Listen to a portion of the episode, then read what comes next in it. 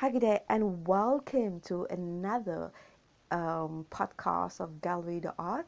Gallery de Art providing exclusive artwork to our clients. In today's episode, which is the fourth episode, we're going to be discussing um, Michelangelo. I hope each and everyone is doing fine and having a great day ahead so far.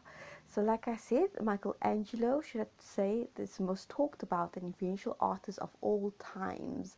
Michelangelo is an Italian sculptor, painter, architect, and poet of the High Renaissance, and he was born in the Republic of Florence, who influenced the development of Western art.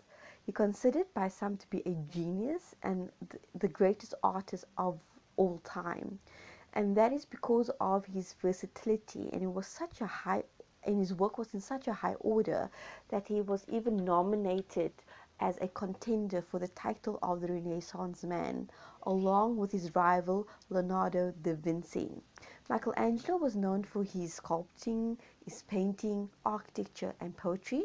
His notable work was David, Pietà, The Last Judgment, just to name a few. He was born in 1475 and lived for 88 years, um, and he died on the Saturday of 1564 in Italy.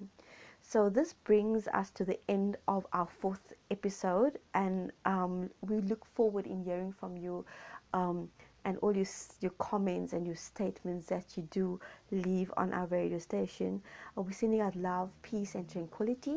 And yes, before I forget, for all those new up and coming um, artists, uh, painters, sculptors, um, exotic furniture makers, if you want, you can um, forward our um, your portfolio to our email, which is um, gallery.artllc at gmail.com.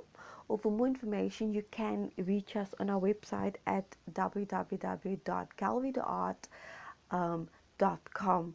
Thank you so much for your time and patience, sending out love, peace, and tranquility out in the universe.